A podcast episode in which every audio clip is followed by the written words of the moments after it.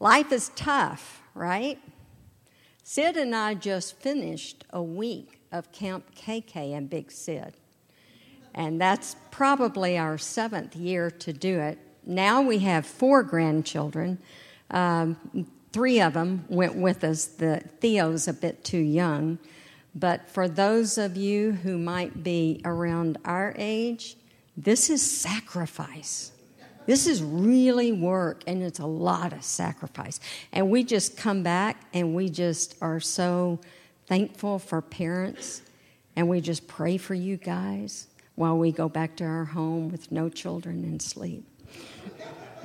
but it is good to be back here. It was fun to be at the lake with them this week, getting up early in the morning and spending time on the sermon uh, just in the presence of God, and God has put on my heart um, just something that that I just want to share with you tonight. Um, I spoke a few weeks ago. Uh, you might have been here. Were any of y'all here when I the last time that I preached? Do you recall?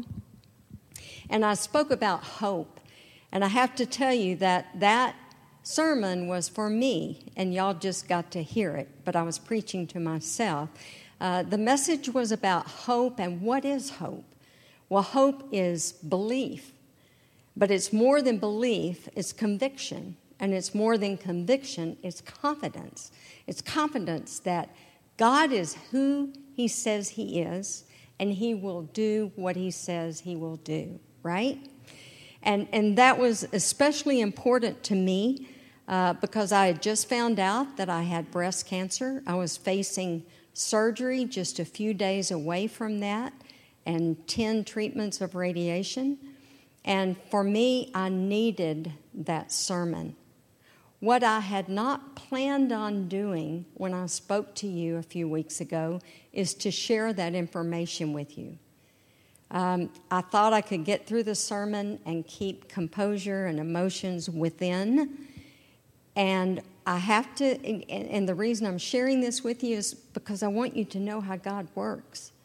And while I was up here in the midst of the message, I felt a nudge from the Holy Spirit. And it wasn't just a nudge, I really felt these words on my heart. And that is, Kathy, I want you to share with these people who are your tribe, you are my community. I want you to share with them your news, and I want you to do it now, and I've got your back. And while I was speaking, because, you know, as, as pastors, we're reading you guys. We're looking around, seeing who's asleep, who needs to, to stand up or go to the bathroom. Uh, but we're also listening to the Holy Spirit. And it's important to be able to do that. And it's important to be able to listen and obey. And so, guys, I was very vulnerable, but at that time, I totally didn't think twice about it. I shared the news with you, and I'm so glad I did. Uh, many, you as a whole community reached out to Sid and I. You covered us with prayers, and we felt those warm prayers over us as God guided us. And within six weeks, we had had mammogram, breast surgery, and 10 treatments of radiation. And I totally contribute that to the prayers of his people.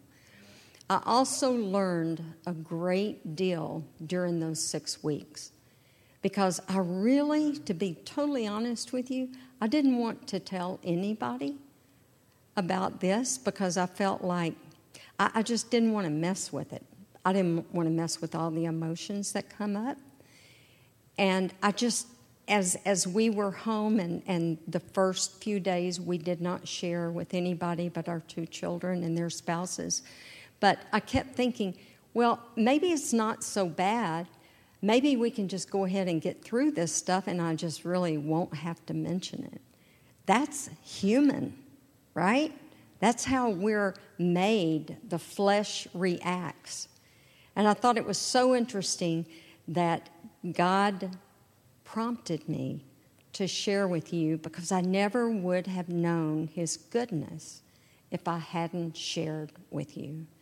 And so I identify with a lot of you who have gone through very difficult circumstances.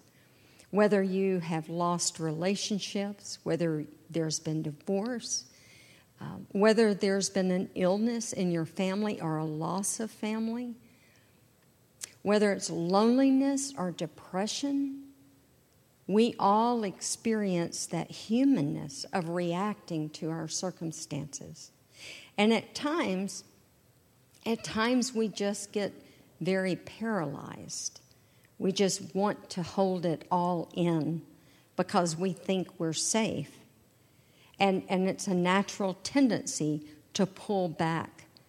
Even as Christians, from the Christian community, we want to hold back because we think that's a safer place. But I just want to share a little bit with you this, this evening uh, that that's not what God intended, right? God intends for us to live this life the best that we can live it. And He has surrounded us with community. He has surrounded us with brothers and sisters who are on this path together, living the life for Jesus for a reason. And that is, even when we rejoice at something good that's happened, that we can all cry together when we receive bad news.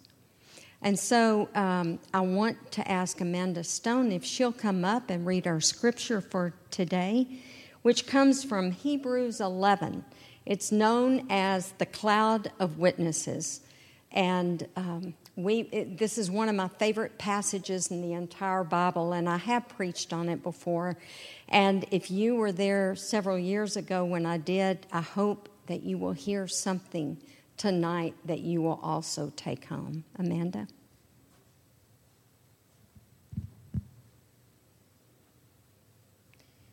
Hebrews 11 1 through 25. Now, faith is confidence in what we have, have hope for and assurance about what we do not see.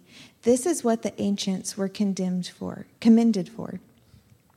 By faith, we understand that the universe was formed at God's command, so that what is seen was not made for out of what was visible. By faith, Abel brought God a better offering than Cain did. By faith, he was commended as righteous.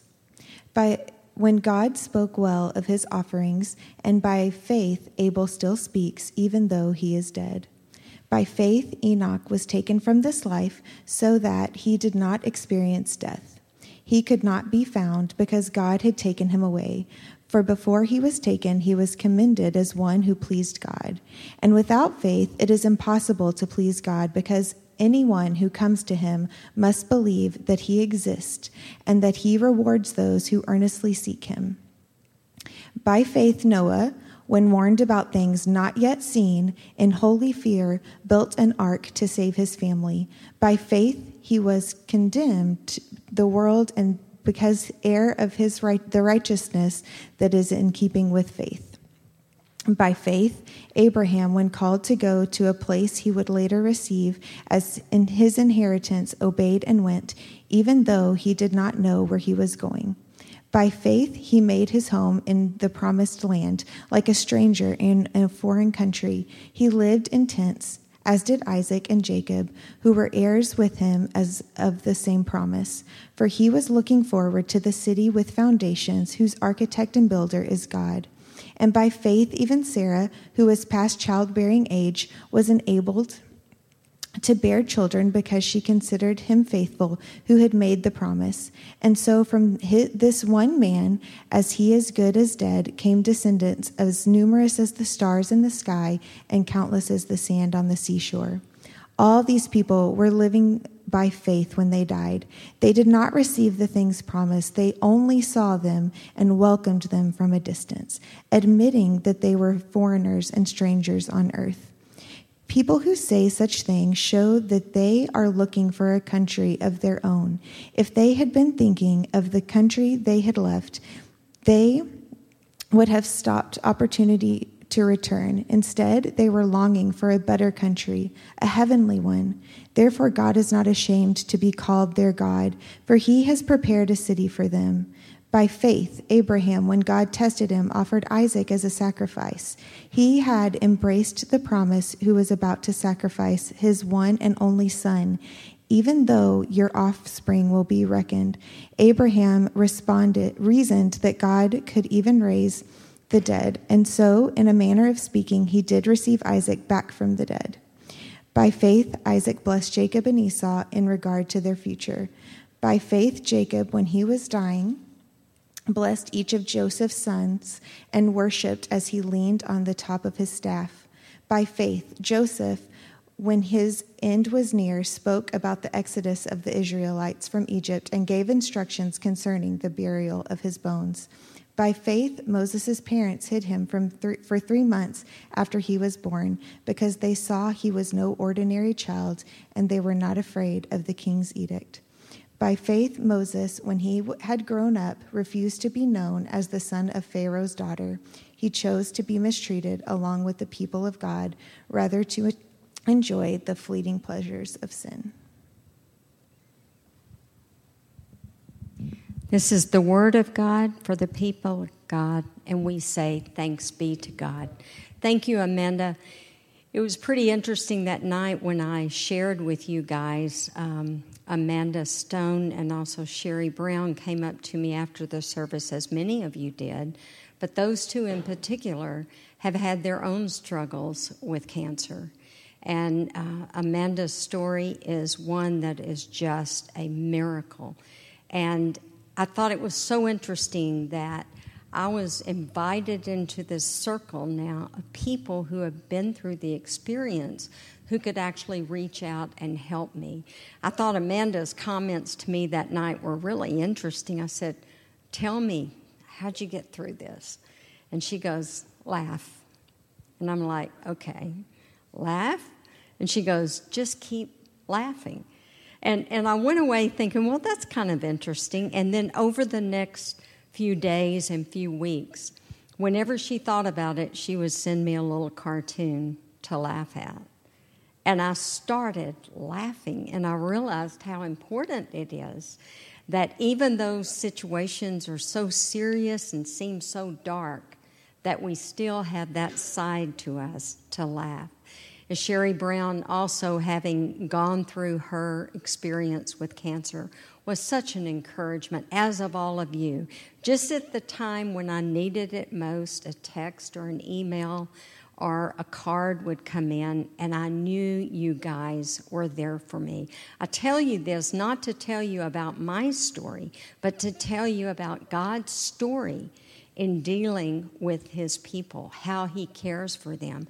So we look at this chapter in the Bible that talks about all these people by faith, and we know a lot of these people and the struggles that they had. Why in the world is this chapter in there? It's kind of like our Creator knew that someday we were going to be going through struggles of our own and we needed some kind of help. We needed to be able to look back and see, oh, yeah, I'm not, the only one who's having a problem here.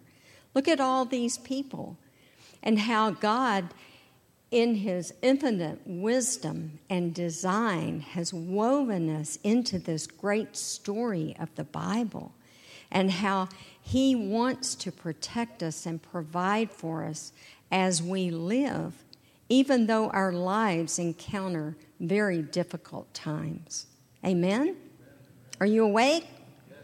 Oh, yeah, I see those heads moving now. Uh, but, but how exciting it is to know personally a God who loves us so much that he cares about every situation that we go through, right? Yeah, and then to be able to go back and read about these people by faith. That was the ongoing theme, right? By faith, this person finished the race. By faith, this person finished the race, regardless of what they were going through. I just absolutely love that scripture. And we as Christians need other Christians to believe in us, especially during certain times, to reach out, to encourage us, to remind us that God is with us. And it's so simple. We know these things up here, right?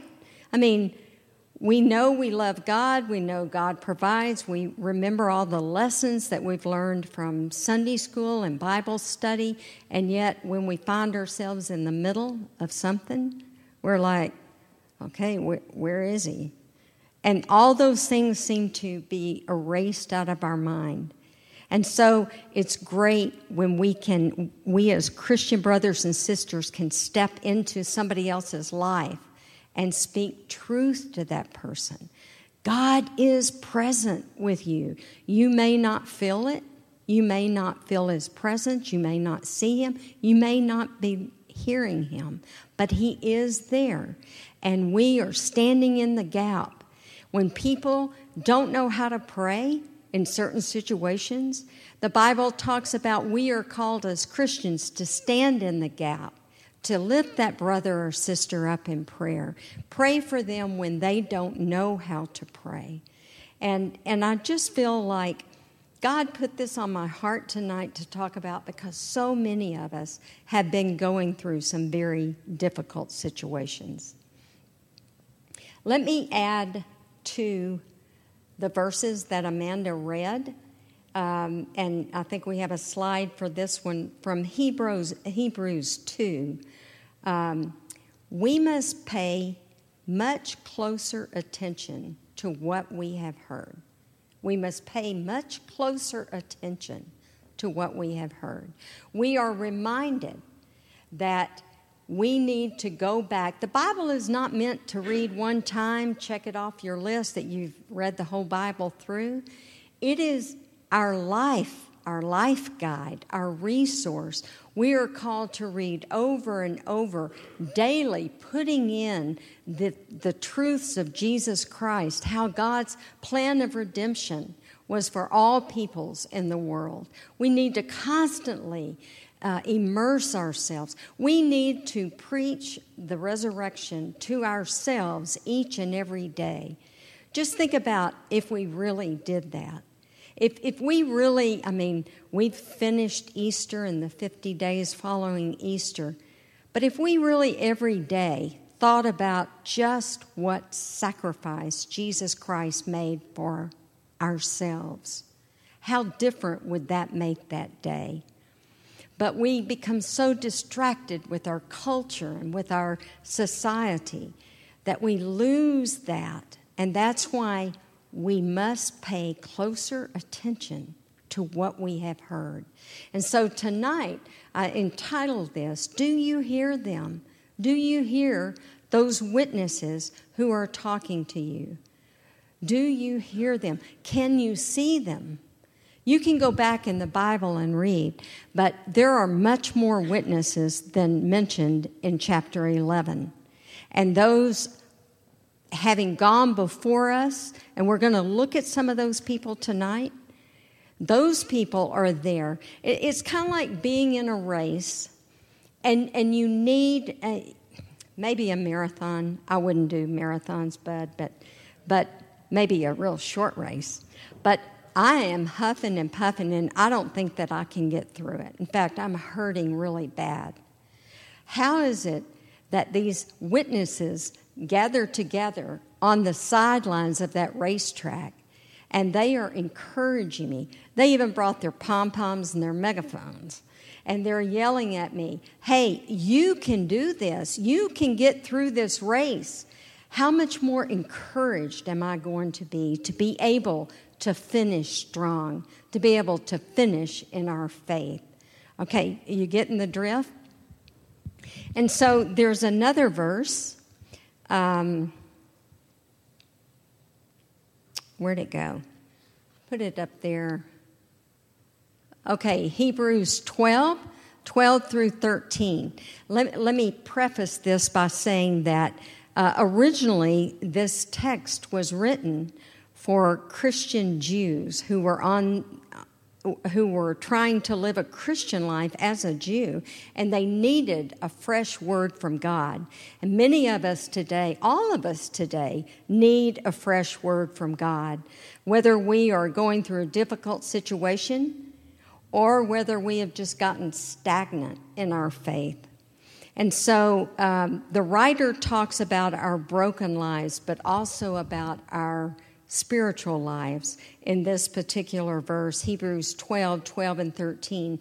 Strengthen the hands that are weak and the knees that are feeble, and make straight paths for your fit, the feet. Now listen to this last line. So that the limb which is lame may not be put out of joint, but rather be healed. I love that verse because God is all about healing us. So here's the point of this whole chapter don't drift, don't neglect, don't be sluggish, don't take your salvation for granted, which is so easy to do in our culture. But endure, persevere, run, fight, be alert, be strengthened. Fight the good fight. Finish strong in your faith on the foundation of Christ's spectacular death and resurrection. God is equipping us to be the best that we can be in this life. He never intended for us to go the race alone. And so, in my house, wanting to go through what I went through by myself was totally opposite of what God intended. But that is what we feel like doing, right? I really wanted to take care of my cancer without anybody knowing about it, but that's not God's way. When something gives us a jolt in life, God is encouraging us with witnesses that have gone on before us. Hebrews, but in our own community, there are witnesses. God says that we need lots of cheerleaders, those people who come and just encourage us and, and, and have experienced maybe the same things that we are experiencing at the time. Friends, I am so amazed at this God that we worship. He has taken so much detail to ensure that we are taken care of this life. He's amazing. The older I get, the more I don't realize about God going through this six weeks um, of having cancer and, and having to deal with things like what if they don't get it all? Um, going through that has grown me so much spiritually. There is an article that um, John Piper wrote called um, Don't Waste Your Cancer. And Sid Sid had cancer about five years ago, and somebody gave him this article, and he kept following me around the house saying, I want you to read this article. And I'm like, I will, I will, I will. And finally, one day at breakfast, he brought his phone in. He had it recorded, and he said, While you're fixing breakfast, here you go. And so I listened to it. And then I started reading it. I downloaded it. I started reading it every day. Don't waste your cancer. What does that even mean? What don't waste this opportunity to give God glory. It doesn't matter what you're going through. God is there. God gets the glory for, for you and for your situation. It's not about me. It wasn't about me having cancer. It's all about God and God's story and if I can be a representative of God Almighty, then let me be that. Let me not be pulled down with all these flesh ideas. Let me go deep into the spiritual, into the soul, to be able to pull up what God has transformed in my whole life. Right? Right? Are you getting it? We've, we've got to use these things for each other and for God's purpose. Um, Oh, it's just, I, I, should have shared that with you some time ago. I need to make a copy of that. I know everybody probably knows somebody with cancer, um, and it's a great, great, thank you, Sid, for sharing that with me. But I want to do something a little bit different this evening. I want to talk about some of the witnesses that are not in chapter 11. Um, I just want to uh, bring to mind those people. So I have asked some people out there, uh, you guys have a picture, and when you hear that person's name, if you would just sit and hold it up while I read about that person, and then you can put it back down. St. Augustine lived in a monastic community for 34 years, born to a pagan father and a devoted mother at 16 years of age. He left home to complete his education in law. A brilliant man, he turned against his Christian faith only to return to it years later. He was known for his vast number of books, for his eloquence, his logic, and his spiritual passion. He taught us about complete surrender. C.S. Lewis. C.S. Lewis is remembered as one of the most important Christian thinkers of the 20th century. Born in Ireland, he taught medieval literature, and in 1931, he was surprised by hope, which is his own description of his conversion into Christianity. A brilliant scholar and writer, Lewis used his talents to reach thousands through his printed word. He wrote the Screwtape Letters, and he gave us the book Mere Christianity, a penetrating work on Christian apologetics. He taught us all about giving all to Christ.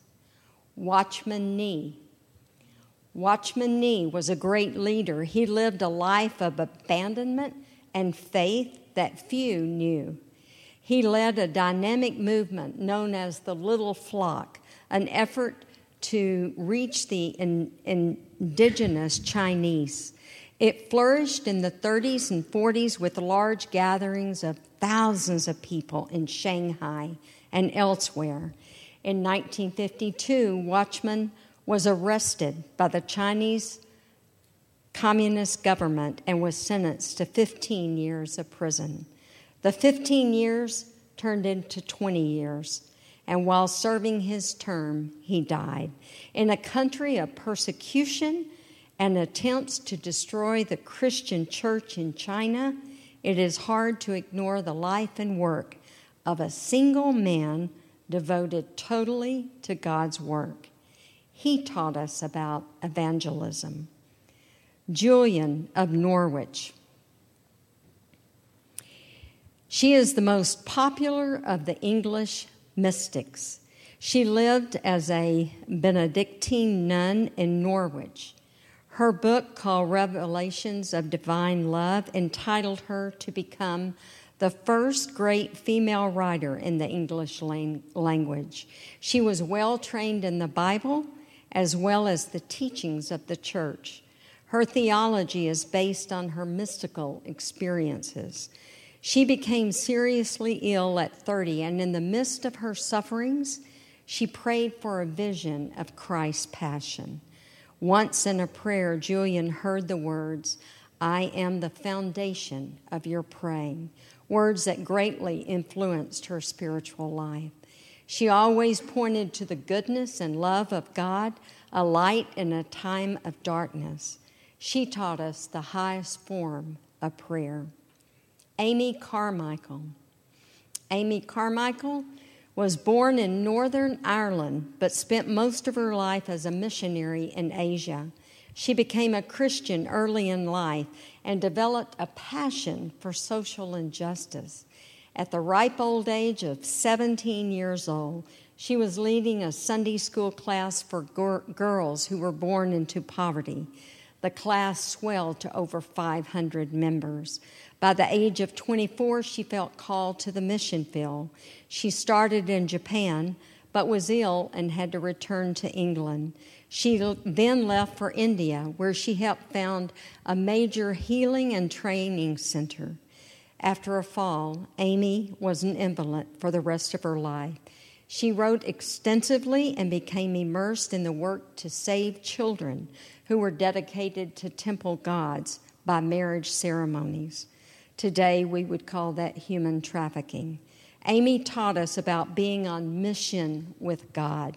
She shows us the beauty found in if we are willing to step out of our comfort zone and join God's mission. Martin Luther is best known as the father of the Protestant Reformation. Born into a peasant family in Germany, Luther sought to better himself by becoming a scholar. After spending time in a monastery, he felt called to priesthood and was a professor in a university. It was there he taught Paul's letter to the Romans and it shaped his theological thinking, especially concerning salvation. In 1517, he composed the famous 95 Theses, registering the complaints about the Roman Catholic Church and nailed them to the door of the church. It began the Protestant movement. Luther taught us to have a voice against injustice. Dorothy Day served the poor tirelessly in New York City. Pope Francis described Dorothy Day by stating her social activism, her passion for justice and for the cause of the oppressed were inspired by the gospel, her faith, and the example of the saints. In particular, the Holy Father noted her concern for the poor and how this struggle to live out the gospel message continues to this day. Dorothy Day taught us how to live out the mission for God. Joan of Arc. Joan of Arc is a French heroine and Roman Catholic saint. Born in obscurity to a peasant family, she traveled to the uncrowned Dauphin of France, advising him to reclaim his French throne and defeat the English.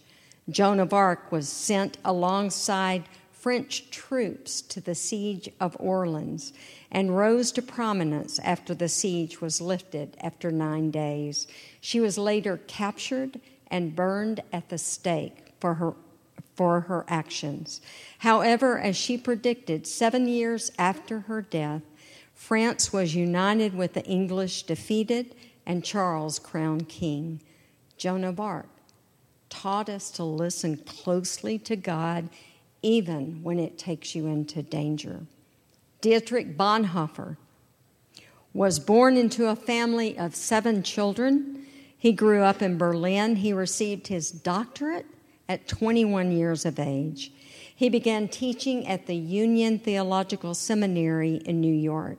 He became familiar with American Christianity, and his popularity as a teacher and writer uh, grew as he returned to his homeland of Germany. He delivered a radio broadcast denouncing the German public for its obedience to Hitler. He was arrested later and sent to prison and convicted of being in a plot to assassinate Hitler. He was hanged. He demonstrated for us the cost of discipleship. Nicholas Herman, known to us as Brother Lawrence, was born into a, a, poor family in France. He later became a soldier and a household servant. He never received any formal uh, education, and yet he behind, left behind one of the classic memoirs of his devoted life. In his own life, he was determined to live out each moment in the presence of God. So, working in a kitchen day in and day out, he was a servant of the servants of God. In this humble joy, he left us the model of a devoted and a habitual sense of God's presence. John Wesley was one of 19 children you got me right, 19 children to the same mom and dad. John was ordained a minister, and he and a group of friends banded together to encourage one another to live a holy life. We probably would call that a discipleship group today.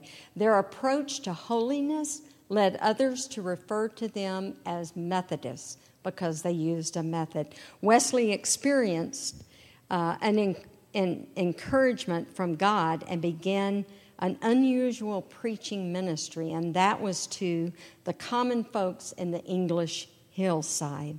He had a dramatic impact on England and America as many Methodist preachers crisscrossed the frontier with his message. John Wesley taught us how to love one another and to live in holiness. St. Peter, the apostle, was the leader of the original 12 disciples. He was a Jewish fisherman, and he received from Jesus the name Cephas, meaning the rock. Jesus built his church upon the rock, and Peter was instrumental in starting them. He was noted as a leader, outspoken and bold. He teaches us that even though we fail, we continue to turn to Jesus, the Master. I ask now if you have a picture of someone, would you stand and hold up your picture? So I want you to take a look. We are surrounded by the cloud of witnesses, not just from the ones mentioned in Hebrews 11, but also by the ones who have gone before us. Even in our own lives, we have our own cloud of witnesses. At least I hope you do. All of these witnesses are helping us believers who are trying hard to live out this Christian life. They are gathered up along the sidelines as we go and run our race. They can say, Lay your weights down by faith, the assurance of who Jesus is. You can finish this race. They are all saying, I can do it, and I know you can do it. And the message from them tonight is to run, run the race of faith. Thank you. You may be seated. I want to leave you with one verse Deuteronomy 1 29 through 31. I just really feel like the bulk of this message is in this for you tonight. Then I said to you, Do not be terrified. Do not be afraid of them.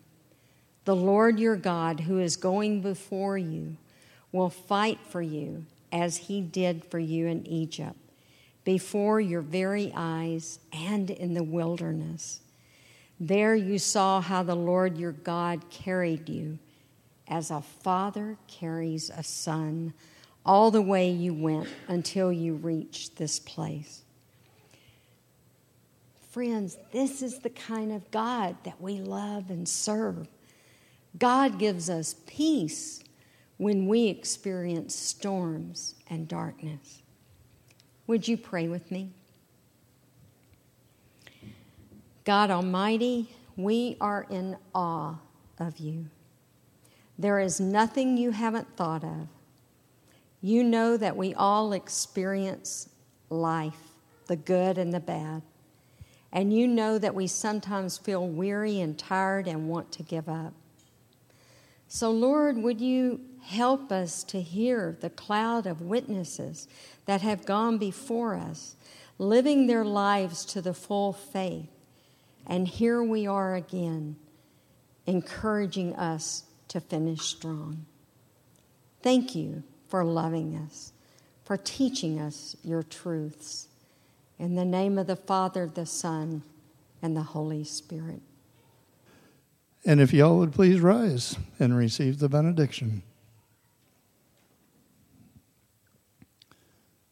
No matter how frightening the world may become, no matter how frightening the individual circumstances of your life may be today or may become tomorrow, you need not be afraid, for God is with you. God goes before you to guide you, beside you to be your best friend, behind you to protect you, beneath you to support you, and above you to give you vision and courage and hope. If you will remember that, then the peace of Christ that surpasses all understanding will be with you too. Walk in peace and love.